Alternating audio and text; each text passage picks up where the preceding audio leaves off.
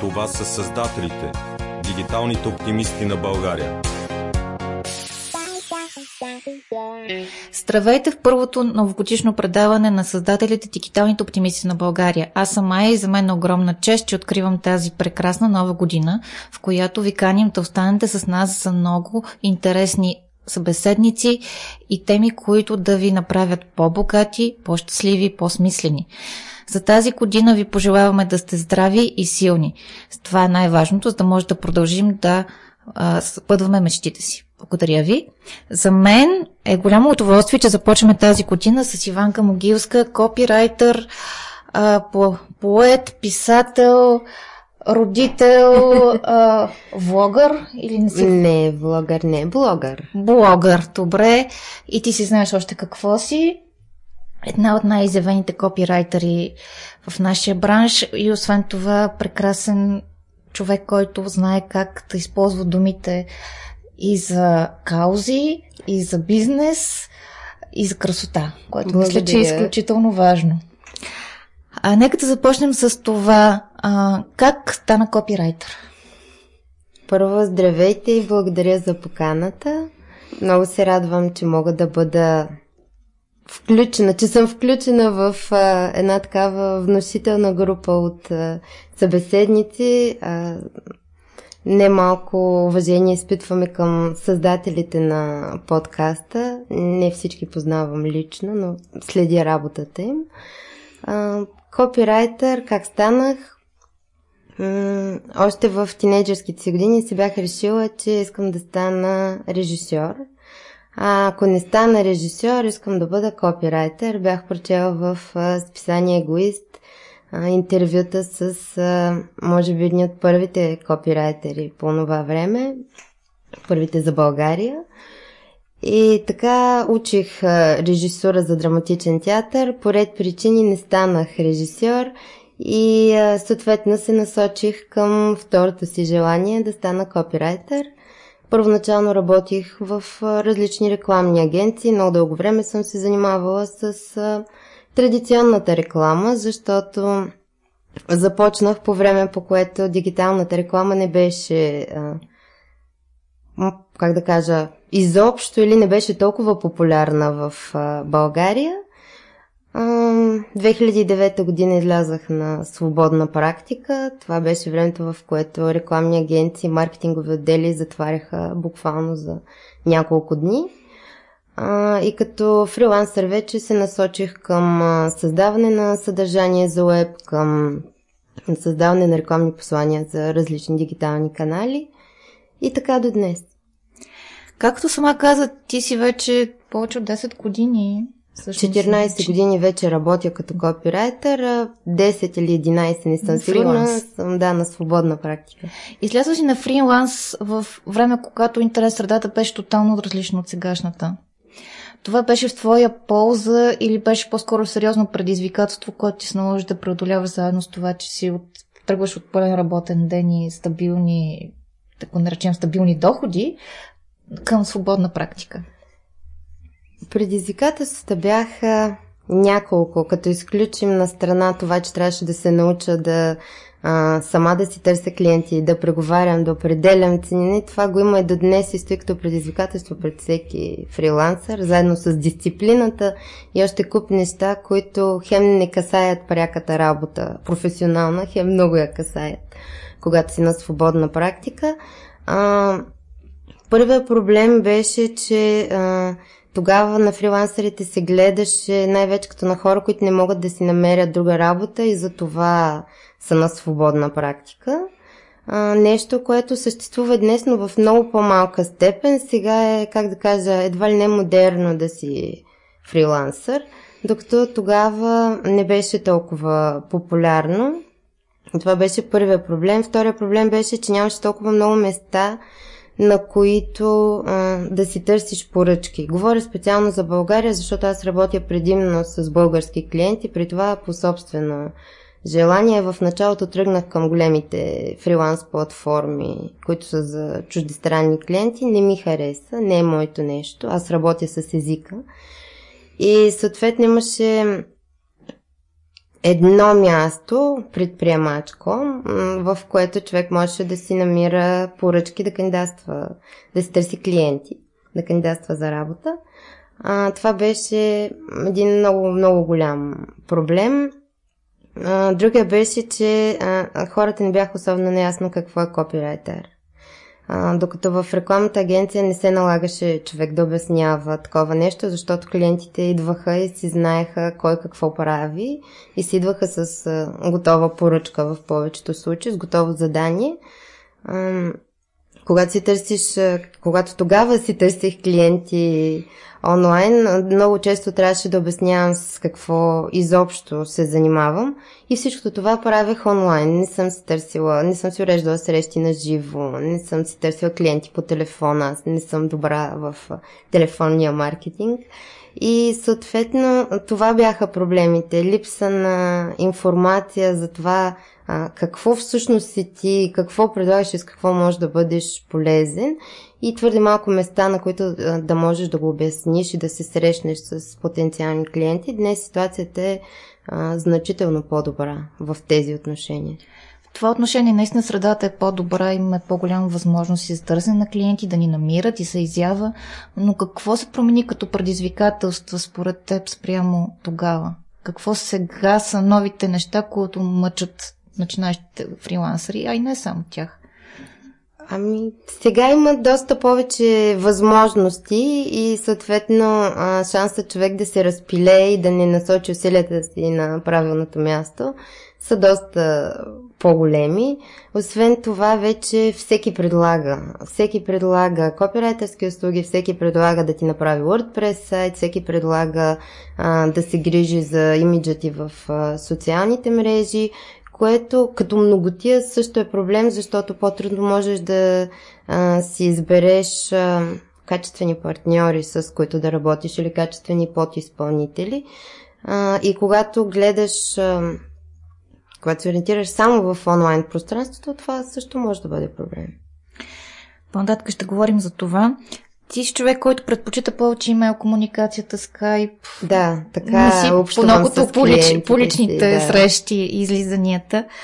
Как достигаш, как влизаш в а, контакт с своите клиенти? Има предвид как изличаш от тях качествена информация. Имаш ли някакви свои типични приеми, въпроси, които винаги задаваш?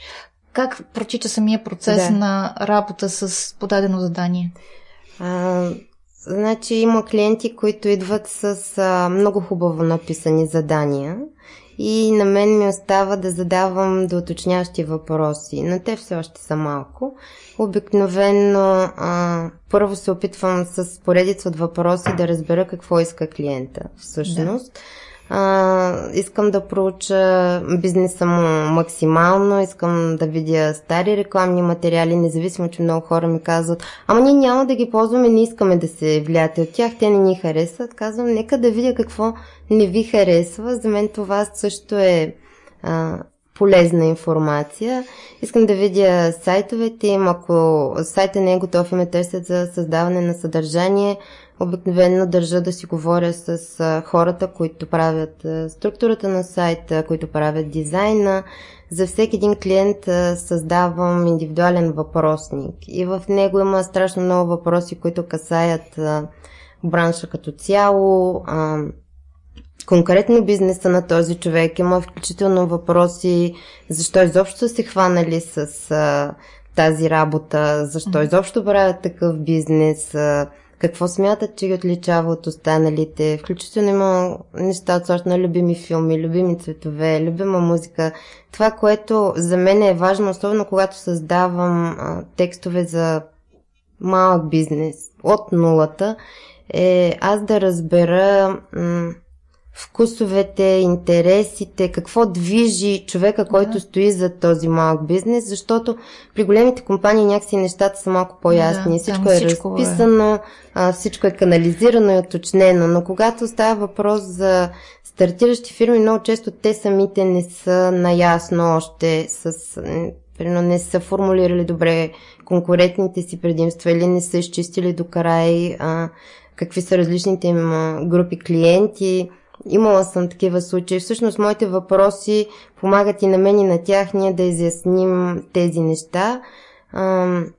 Някои от клиентите предпочитат да ме отговарят писменно на въпросите. За мен това е полезно, защото аз виждам как се изразява човека, виждам какви думи ползва, как мисли. Има други, които предпочитат да говорим по телефона или по скайп. Аз харесвам тези разговори, защото много често успявам да ги накарам да ми разказват конкретни случки с клиенти или с проблеми в производството. Вече зависи от бизнеса и това също ми помага да стигне до същността на нещата, за да мога да намеря правилния тон, с който да говоря на техните клиенти, а, да мога да покажа силните им, силните страни на тази фирма. Така че аз задавам страшно много въпроси и те не всички са свързани само с конкретната задача. Много често изглежда, че задаваме ни такива съвсем а, странични въпроси, се едно си правила лав мухабет, но аз често обяснявам на клиентите си, че това не е така и всичко ми, дори любимия им цвят или защо са избрали конкретната цветова схема за един сайт, на мен ми помага да си свърша моята работа. Както те слушам и от, от, от моята работа съм вече напълно убедена, че създаването на съдържание всъщност е, много, е, е от една от услугите с много голяма добавена стойност, който и да е и за бизнеса, и за човека, който го създава. Тоест, както при айсберга, всъщност голямата работа е под повърхността. Да, писането е една много малка част от нашата работа. А, според теб, защо все пак за голяма част от хората, които са отвъд този бранш, които не се занимават с създаване на съдържание или въобще с писане, това изглежда лесно. Това ли е магията на нашата работа всъщност? Или има някакво неразбиране, което ние трябва все пак да уточним, че не е само създаването на петте изречения за описанието на услугата? Аз мисля, че всяка добре свършена работа на страничния наблюдател изглежда много лесно да се направи. Това е като, а, нека да имаш един вид на времето, нося си касетофон на работа и се записвам като си свиркам, защото може да се окажа композитор. Всичко изглежда лесно, когато е направено добре и както трябва.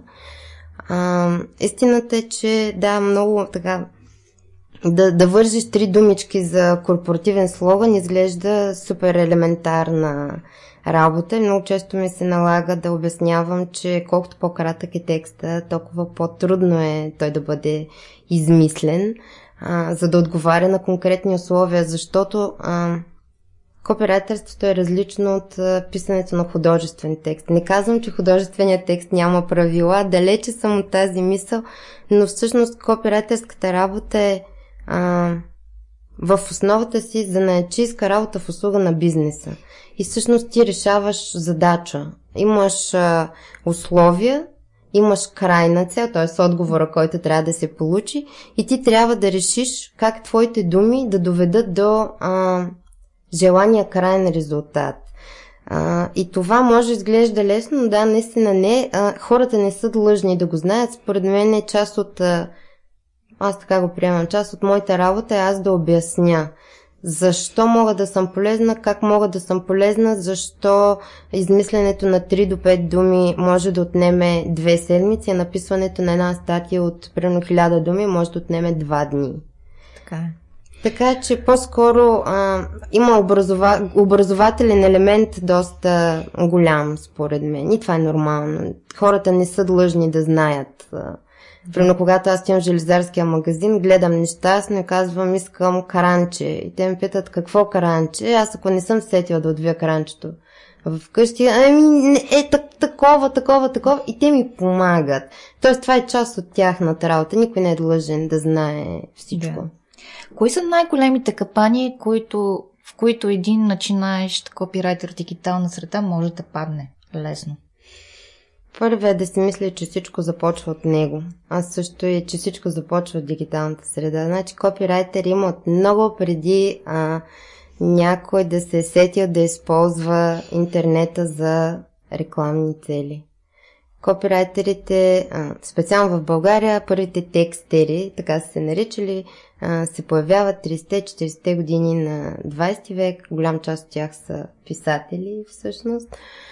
Така че а, добре е да познаваш работата на хората преди теб. Нищо, че тя не е в дигитална среда. Някои от основните правила, честно казано, изобщо не са се променили. Тези, които са в сърцевината на рекламата и маркетинга, те са а, валидни за всеки един канал. Разбира се, има нови специфики, но това е първото. А, човек трябва да се погрижи да знае а, елементарните основни правила. Другото, което е голям капан е недостатъчното проучване. Недостатъчното проучване на темата, по която ще пишеш, специално ако си а, човек, който се занимава основно с а, писане на статии или с създаване на съдържание за вебсайтове и недостатъчно проучване на бизнеса на самия човек. И четвъртото, което е много важно е а, да се знаят спецификите на всеки рекламен канал. Значи едно е да правиш текст за банер, друго е да правиш текст за имейл маркетинг. Всяко, всеки един от тези канали има свои специфики. Ако ти не се съобразиш с тях, не можеш да създадеш текст, който ще а, постигне желания резултат. Специализация или разнообразни умения, не само създаване на съдържанието, но и технически е по-добрата комбинация за успех в на един копирайтер в дигиталната среда. Добре е да имаш някакви технологични познания. Добре е да се държиш в час с новостите, например в SEO сферата, защото те са пряко свързани с копирайтерската работа. Сега дали да се профилираш само в създаване на съдържание, само в писане на стати или само в а, а, правене на текстове за имейл маркетинг, това вече е до а, лична преценка и как се усеща, къде се усеща най-силен човек, какво му е най-интересно.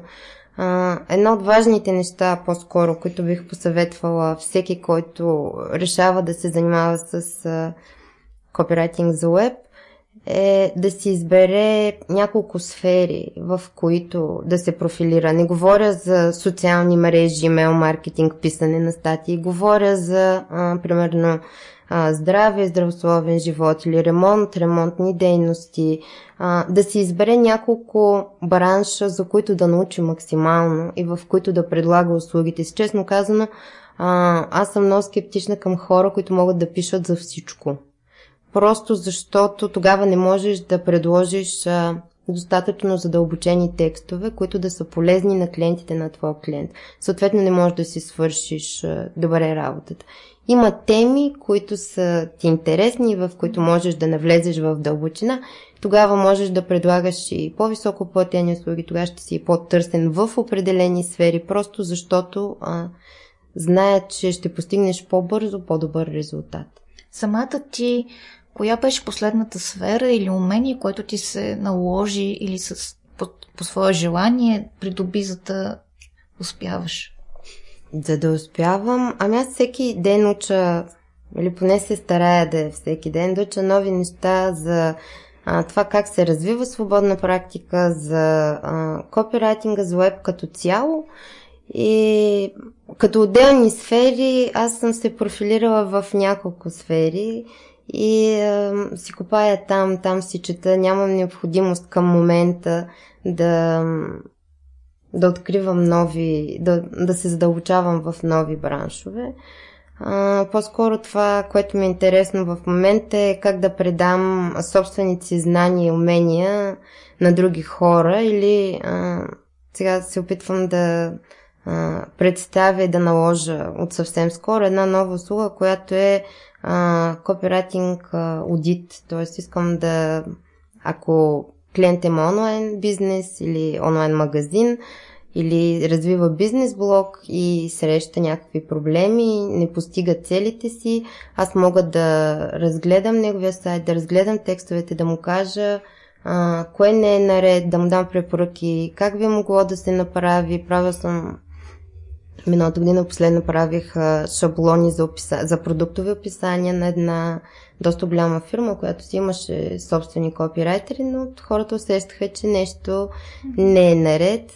Това е нещо, което много ме забавлява. чувствам се полезна и освен това, най-накрая мога да приложа в по-голяма степен уменията си. Например, когато се правят тези шаблони, когато се дават препоръки на копирайтерски, когато давам препоръки на копирайтерския екип, а, мога да направя най-накрая сценарий с а, персоните, за които е създаден този сайт, които всъщност са персоните на, на различните групи потенциални клиенти. Това е нещо, когато работиш само с един клиент, той се навива по-трудно да направи, да ти, да ти слуша, да направи такъв сценарий. Това е нещо, което обикновено ти си правиш сам, за да му помогнеш mm-hmm. на него, докато когато имаш група копирайтери пред себе си, ти го разиграваш пред тях, а, така че те да разберат защо им даваш тези конкретни препоръки, защо им даваш този конкретен шаблон, по който да работят и съответно те самите могат да го обогатят, да привнесат а, нови полезни неща в него. И по-скоро а, това е интересното за мен. Това са нещата, които чета към момента. Как да предам максимално добре знанията и уменията си. Добре. А, стигнахме през копирайтинг одита до следващия ми въпрос. Как един клиент, един предприемач, да го наречем, или човек на висока позиция в една компания, да разпознае качествения копирайтер? Какви са според теб основните точки, по които той трябва да проследи работата, в, работата на този човек в миналото или да поразучи средата? Какво трябва да гледа?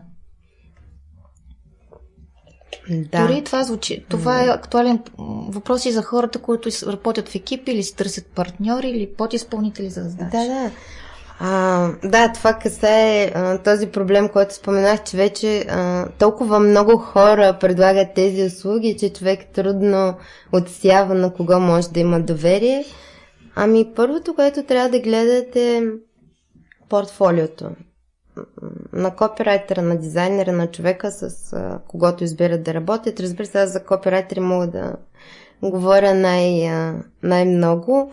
А, Обикновено в портфолиото се слагат крайни проекти, казва се какво е било заданието, може да се види дали е постигната целта, човека може да види а, допада ли му този текст, а, ако ще ти стигнал се до там, че вече да проверяш дали един текст е смислен, защото много пъти ми се е случвало да а, попадам на текстове на колеги, които всяка дума значи нещо сама за себе си, но поставени една друга в изречение, те честно казано нямат смисъл. Би ли да дадеш конкретен пример, тъй като това е интересно като наблюдение? Ами, не, в момента ми е доста, доста трудно, защото те, това са неща, които трудно се запомнят, но а, това са много думи, които са празни. Те не дават полезна информация. Реално. Докато основното нещо, което а, е силата и спецификата и най-важното при създаването на съдържание за веб е а, ползата за клиента. Вся, а, всяко рекламно послание, всек, всяка статия, всичко, което създаваш и което е а, текстово съдържание за веб, е подчинено на един въпрос. Какъв проблем на клиента решавам? Какъв, ако ти си ми потенциален клиент, какъв твой проблем решавам? Какво намираш като отговор на твоя въпрос, когато дойдеш на моя сайт? И всъщност, а, това може би основното, което трябва да се гледа. Дали този текст носи полза. Другото, което е добре, а, е да се потърсят отзиви. В а, мрежата има вече страшно много отзиви за работата на а, един куп хора. Да потърсиш отзиви, да потърсиш мнение. А, може би в а, самото начало на мен все още, ми се, все още ми се случва да ми искат пробни статии. Значи аз пробни статии не правя, защото имам огромно портфолиото. Не цялото е качено, но а, когато получа запитване, мога винаги да изпратя линк или файлове с а, вече направени материали. А, другото вече да изпратиш запитване на хора, чието текстове си харесал и да започнеш да им задаваш въпроси, да искаш те да си обяснат работния процес, да ти обяснат как ще протече изработването на поръчката, на какви етапи, това доколко ти задават въпроси също е сериозен индикатор. Дали просто искат да отбият номера или наистина искат да навлязат в а, темата в дълбочина. Но мисля, че значи, първо гледаш по портфолио, ако ти допадне а, като начин на писане, като стил, като оформление на текстовете, защото това също е много важно при създаването на съдържание за веб, вече търсиш директен контакт и а, гледаш как се държи човека, дали иска да ти помогне, дали го интересуват само парите, а, дава ли ти конкретни срокове или шикалкави. А, всичко това е от значение, но можеш да го разбереш, когато говориш с човека вече, а не само докато му гледаш сайта. Говориш човека, сега да минем към ти малко по-технически въпрос. Изкуственият интелект вече е тук. Искаме или не искаме, признаваме ли си го или го не. Сама, според теб има ли място изкуственото, изкуственият интелект или както да го наречем, в създаването на съдържание? И доколко ти като човек с опит би могла да различиш съдържание създадено от, от човек и от алгоритъм? А, да, въпросът наистина е актуален.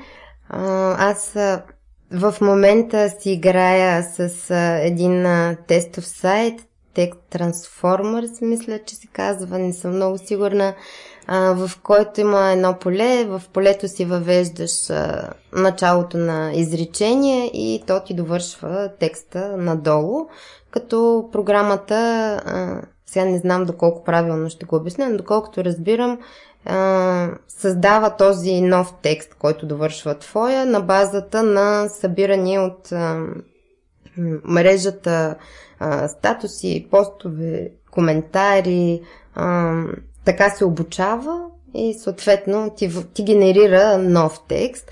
А, резултатите са доста любопитни, голяма част от тях са на предимна сексуална и еротична тематика, а, други нямат а, никаква връзка с началото на изречението, което а, аз съм написала. Трети изглежда доста смислено, но те са по-скоро рядкост към момента. Виждала съм програми, които пишат стихотворения, след като а, в тях е вкарана база данни от а, произведения на велики поети. А, може би на някакъв етап а, създаването на текст от а, машина а, ще намери своето място. Особено там, където а, все още се търсят, как да кажа, нискобюджетни текстове, пълнеш за търсачките, нещо, което според мен е много погрешно, но все още има търсене за него. А, но към момента, поне аз лично не мисля, че машина може да създаде а, наистина смислен, добре издържан текст, който да ти свърши работа. Защото когато създаваш, примерно, текстовете за един сайт, а, ти наистина имаш, изтегляш една червена нишка, нещо основно, около което се завърта всичко. Едно основно предложение, нещо, което е основно и уникално, специално за този бизнес.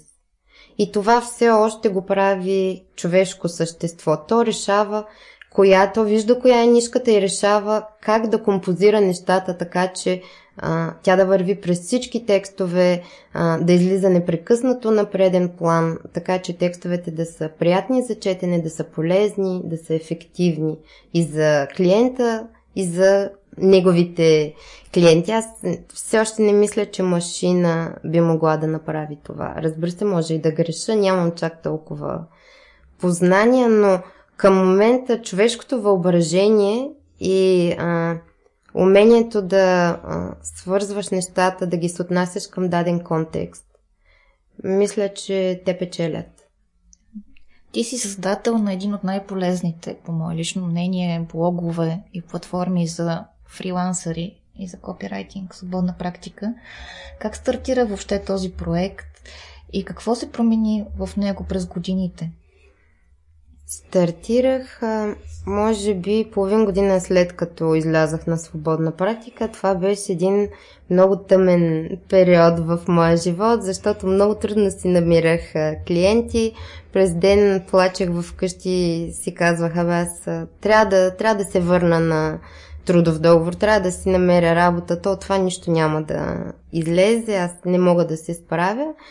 И а, тогава си дадах сметка, че моят основен проблем е, че аз не мога да а, едва ли не да атакувам клиентите, да им кажа аз съм добра, найми ме. Аз знам, че съм добра, обаче просто не мога да се изправя лице в лице с клиента и да му кажа аз ще свърша работа, найми ме. И тогава се чудих какво да направя, така че да покажа на хората, че наистина съм добра и че си разбирам от работата и я харесвам.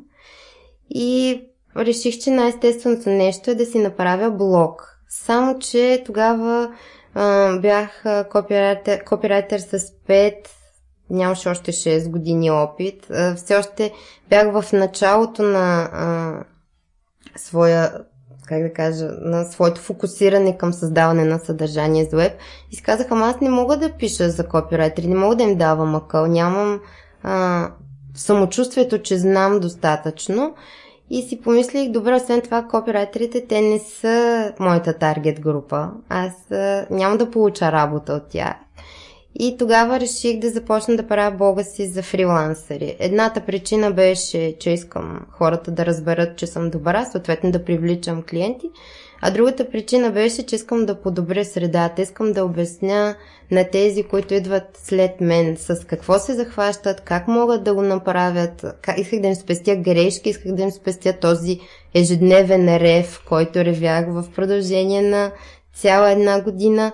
И освен това много се забавлявам и до ден днешен с блога си. Всъщност така се роди, така започна. Почти всички статии в него са под наличния ми опит. Има много малко преводни материали те са изрично е посочено, че са преводни. С времето натрупах опит, освен това има колеги, които непрекъснато ми задават въпроси или пък споделят с мен тревогите си, което ми дава допълнително материал и идеи а, за нови статии.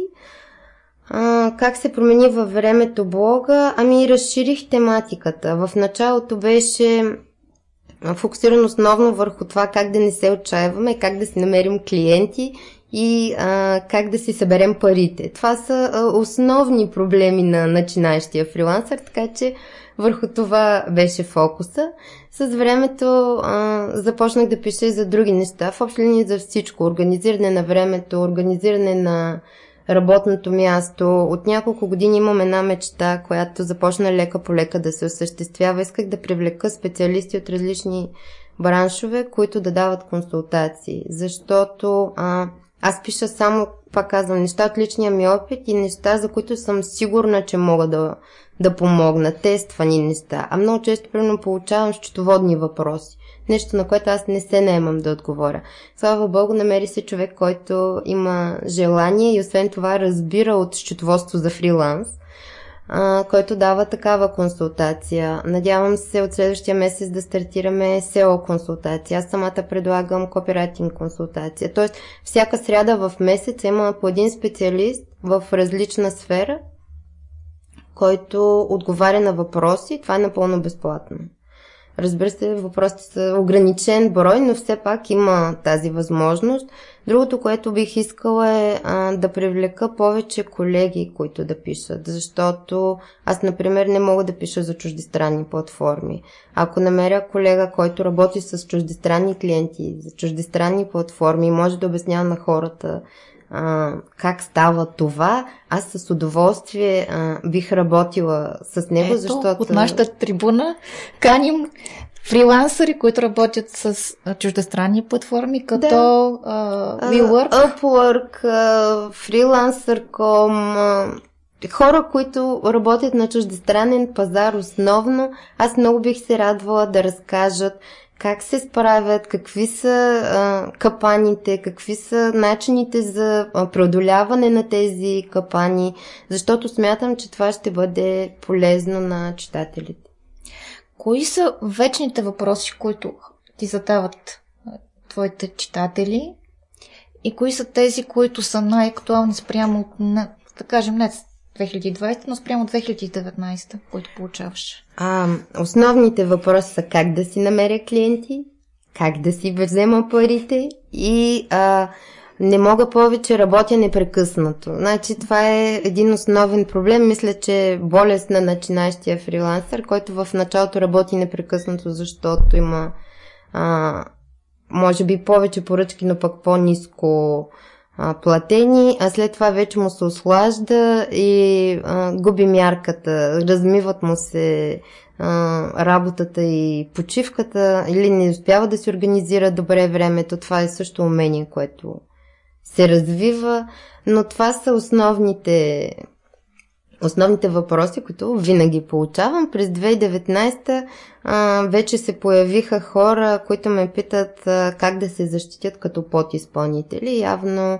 а, доста колеги са започнали да търсят хора, на които да прехвърлят работа. Нещо, което и аз а, започнах да правя, признавам си но а, доста хора казват, че те са подизпълнители, но клиента не е уведомен, крайният клиент не е уведомен за това, че не могат да се съберат а, парите, че работата се представя а, не от тяхно име, а от името на човека, който ги е наел, на когото са подизпълнители. Такив, такъв тип а, Какъв е отговорът ти на този въпрос? Значи, първо се опитвам да отговоря, аз затова не съм писала статия по темата все още като общи съвети и препоръки. Опитвам се да отговоря на всеки лично според а, неговата ситуация, но работата, а, когато се хващаш като подизпълнител, а, трябва само да си вържиш гащите, както като работиш и с крайен клиент. Условията трябва да са ясни. Кога се плаща, трябва да е ясно. Капаро, 50% според мен задължително трябва да има а, сроковете трябва да са ясни. Какво се случва, ако клиента към когото е насочена услугата не си хареса текстовете, например, или не си хареса дизайна, какво случва в този случай? Ти получаваш ли си парите, не си ли ги получаваш? Всичко трябва да е оговорено предварително при това в писмен вид.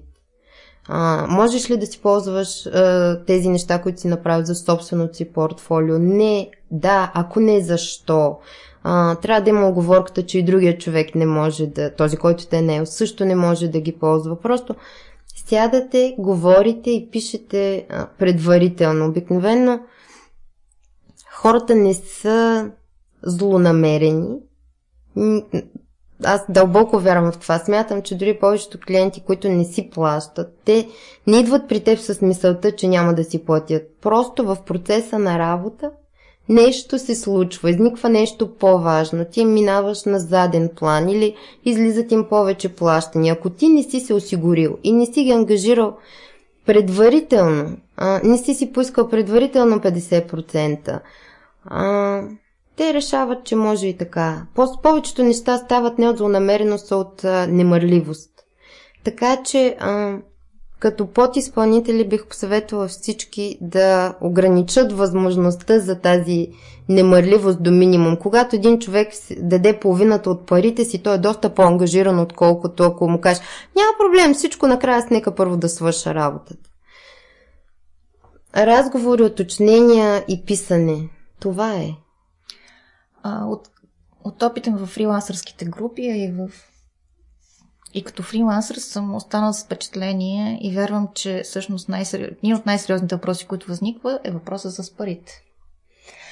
А, дори не знам дали тази тема е добре да подхващаме, но а, на всеки две седмици, примерно, изниква пост или въпрос, защо на някои им плащат, примерно, да. 50 стотинки за дума, или да, както да. се ценообразува, а на други плащат 3 лева. Според теб, необходима ли е някаква регулация на заплащането в, в труда в, при създаването на съдържание? И въобще този, това нещо естествено ли за свободния пазар и трябва да оставим просто нещата да се случат, на който както му се случи, или по някакъв начин трябва да има някаква защита, минимум под който да не се пада. Кой ще определи този минимум? И Доколкото, това... извинявай, Да, извинявам, че аз, аз те прекъснах. Това също е въпрос. Значи, ако си на регулиран пазар, доколкото ми е известно, това се регулира от държавата. На каква база, как, кога и кой ще определя а, какви да са ставките и защо. А, ако е асоциация, кои ще са хората, които са в нея? М- не знам, мисля, че въпрос е доста сложен. А, аз лично повече вярвам в а, това, че а, колегите, които сега започват, трябва да се образоват. Имам предвид да се научат да преговарят, да се научат да ценят труда си, а, да се научат, че ако не предлагаш качество, съответно няма как да получиш високо заплащане. А, просто да работят върху собствените си умения, не само професионални, т.е. копирайтерски, а върху уменията си да привличат клиенти и да си осигуряват достатъчно добри условия за труд. А, честно казано, ако не предлагаш качествени текстове, не виждам защо трябва да получаваш а, високи да, да, да ги предлагаш на висока цена, не виждам защо някой трябва да ги купува. От друга страна, аз самата, особено в началото, много съм страдала от а, подбиване на цените, защото още когато започвах, аз си бях определила един минимум, под който за съответната услуга няма да се съглася а, да я направя. И много често съм чувала, ама те тук вашите колеги са съгласни за един лев на страница. Аз казвам, окей, тогава вие защо идвате при мен? Аз мога да ви предложа това, това и това. С моя текст вие ще имате такава и такава успеваемост. Затова искам толкова пари. Ако не ви харесва, отидете при колегите. Аз съм окей. Okay. Случва се хора да се връщат и да ме карат да поправям текстове, които са непоправими, които трябва да, оправя, да просто да напиша наново. И това излиза по-скъпо. Защото те вече са дали някакви пари. А, така че аз по-скоро смятам, че който е добър, има хъс, има желание, иска да се развива, ще пробие и ще успее. Защото възможности има в момента за това. А който не е добър, съжалявам. Честен отговор. Така е. От, отскоро си родител, блогър, копирайтер, писател и автор, създаваш прекрасно съдържание, пишеш много хубаво и художествено. Как си разпределяш времето? И как успяваш да намериш време за, за себе си? Трудно. Това е а, в една дума. А, да. А, ами в момента съм в процес на пренагласяне и на свикване, защото сина ми е на две години. Аз а, се грижа за него а, след обед и вечер. Сутрин имам помощ. И сутрин е времето, в което работя за клиенти или развивам новите си проекти. А, вечер съм доста уморена и кога успявам, кога не да свърша нещо. Така че всъщност в рамките на година, година и половина не бях писала никакви художествени текстове. А, за блога, още когато разбрах, че съм бременна, си бях направила програма, бях си написала статии, бях поканила хора, които да са ми гости с собствени текстове, които да мога да публикувам, така че блога не е спирал а, да работи. А, и за мен, освен това, аз си знам, че всяка а, събота или неделя аз сядам и пиша една статия. Аз поддържам блога вече 10 години, мисля. Да. Не съм много сигурна, но някъде там. И това е навик, който съм създала. Събота или неделя аз просто сядам и пиша за блога. Това е. А, бях на писателска резиденция един месец а, в Нови Сад през октомври тогава успях а, да напиша около 13 разказа, което ми даде така, даде ми нови сили, нова увереност, че не съм забравила, че мога.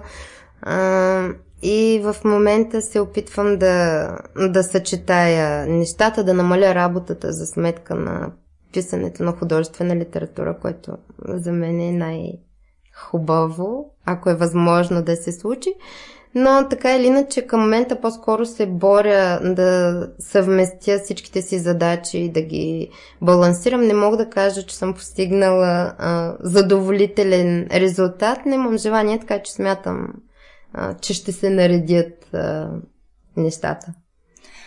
А, Особен опит знам, че откакто станах родител, открих, че всъщност способностите ми да се справям с повече задачи са по-големи, отколкото всъщност си мисля. При те оказва се и так, по този начин нещата и приоткрили нови, не само професионални, но лични хоризонти.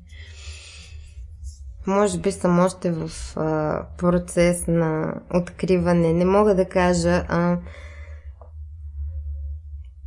по-скоро все още се удивлявам на това как а, там, където нямаше нищо, изведнъж има едно дете, което говори, вече говори, тича, скача, пее, задава въпроси.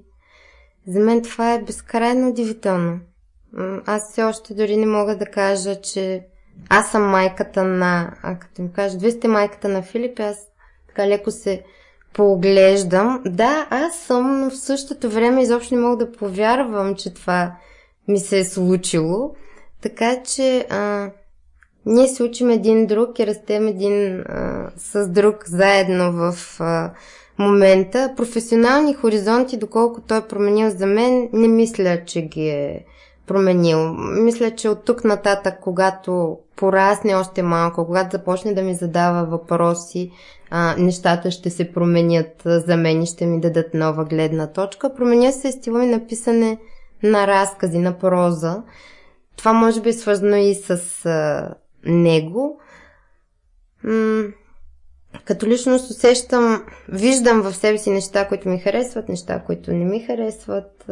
Толкова мислех, че съм по-търпелив човек, например. Оказва се, че това не е точно така. А, мисля, че това е от последните две години тече някакъв процес на ново себеопознаване. Но това е добре.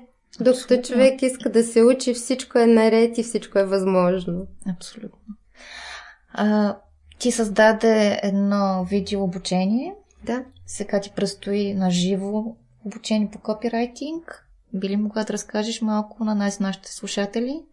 Да, много се вълнувам. Аз до сега съм била а, гост-лектор на доста обучения, инициативи, но за първи път създавам, организирам сама обучение. Програмата му е фокусирана само върху създаването на съдържание за сайт. Тоест, разглеждам това как се прави персона, как да разбереш кои са твоите клиенти, как да им дадеш това, което а, те търсят на твоя сайт и върху всеки един, а, всяка една страница на сайта, т.е. какви са задължителните елементи, които трябва да има една страница, кои можеш да жертваш, кога да ги жертваш спрямо целите си, а, какви са основните правила за писане в Web, каква е а, структурата, която е добре да спазваш, защо е добре да я спазваш. А, нещата са фокусирани а, върху сайта и върху а, това да науча хората сами да си правят съдържанието така, че то да е наистина ефективно и да им помага да, да постигат целите си. Защото, честно казано, писането се учи с писане. Но ако а, знаеш на къде вървиш, ако знаеш правилата, ти и разбираш от собствения си бранш, познаваш добре собствените си продукти и услуги, а, можеш лесно да създадеш едно доста прилично съдържание, което да привлича клиенти. Не е нужно да си писател, не е нужно да си завършил българска филология. Важно, важни са съвсем други неща. И ако хората познават собствения си бизнес, аз мога да им дам а, останалата част от знанията, които ще им помогнат да използват още един инструмент за привличане на клиенти. А, дори за това съм за да съм още по-полезна, това, което предлагаме всеки един участник да ми изпрати линк към сайт. Собствения му сайт или ако е начинаещ копирайтер към сайт на клиент, по който работи, за да мога да давам ма, примери по тези сайтове, да могат хората да виждат на конкретните страници, на техните сайтове, какво не е наред и как би могло да се промени. Тоест искам да е максимално ма, практически полезно и след тези две съботи, в които е обучението, искам хората да могат а, да седнат и да си а, редактират или сами да си напишат съдържание, което да им помогне да привлекат посетители и да ги превърнат в а, клиенти. Към края на разговора ни, кои са според теб тенденциите в копирайтинга за тази година?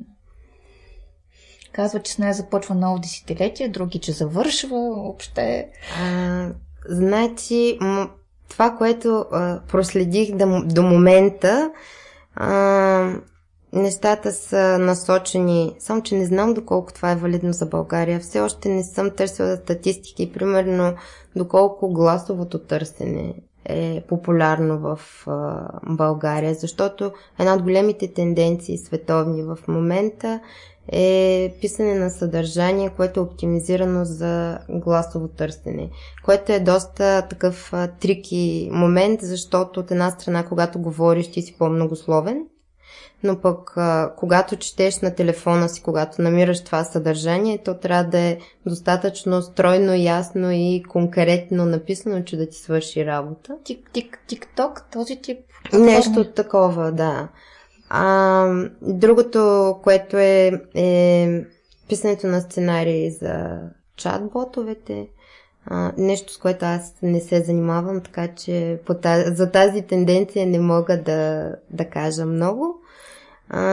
Това, което според мен ще бъде основно и ще помага на а, копирайтерите да, от, да отличават работата си, да я разграничават от работата на останалите, е класическото. Пишете съдържание смислено и полезно за хората. Когато пишете смислено и полезно съдържание по конкретна тема, вие първо естествено използвате ключовите думи и второ хората търсят вашето съдържание и го споделят, защото то може да им свърши работа. Разбира се, това а, естествено, а, смислено съдържание, в което естествено използвате ключовите думи, трябва да бъде съобразено с конкретната аудитория, с езика, който тя използва, с познанията, които има за вашия конкретен продукт или услуга. Но когато се стремите да сте полезни и да помогнете, а не да продавате, продавате повече, излизате по-напред търсачките и всъщност това остава основното. Между всичките маркетингови трикове, а, ако си полезен, според мен печелиш. Нашия подкаст се казва Създателите дигиталните оптимисти на България. Ти защо си дигитален оптимист? Защото а, през годините много хора са ми писали, че ги вдъхновявам и им помагам да излязат на свободна практика и да правят неща, които обичат. А, това съм успяла да постигна, надявам се тези хора да са били искрени, но това съм успяла да постигна само чрез блога си и чрез а, нещата, които говоря, т.е. чрез поведението си в дигитална среда. Така че смятам, че ако а, т.е. че дигиталната среда ни дава възможност да сме полезни, да помагаме и всички да сме щастливи и доволни от това. Какво по-хубаво? Прекрасен край за нашият първи подкаст за тази година. Пожелавам ви успешна година. Останете с нас, харесайте нашия вебсайт The Creators BG, слушайте нашите подкасти. В блоговете ни ще видите удивителни хора, които ви разказват за работата си и за призванието си и останете с нас. Ние сме с вас, защото ви обичаме. Чуване! Това са създателите, дигиталните оптимисти на България.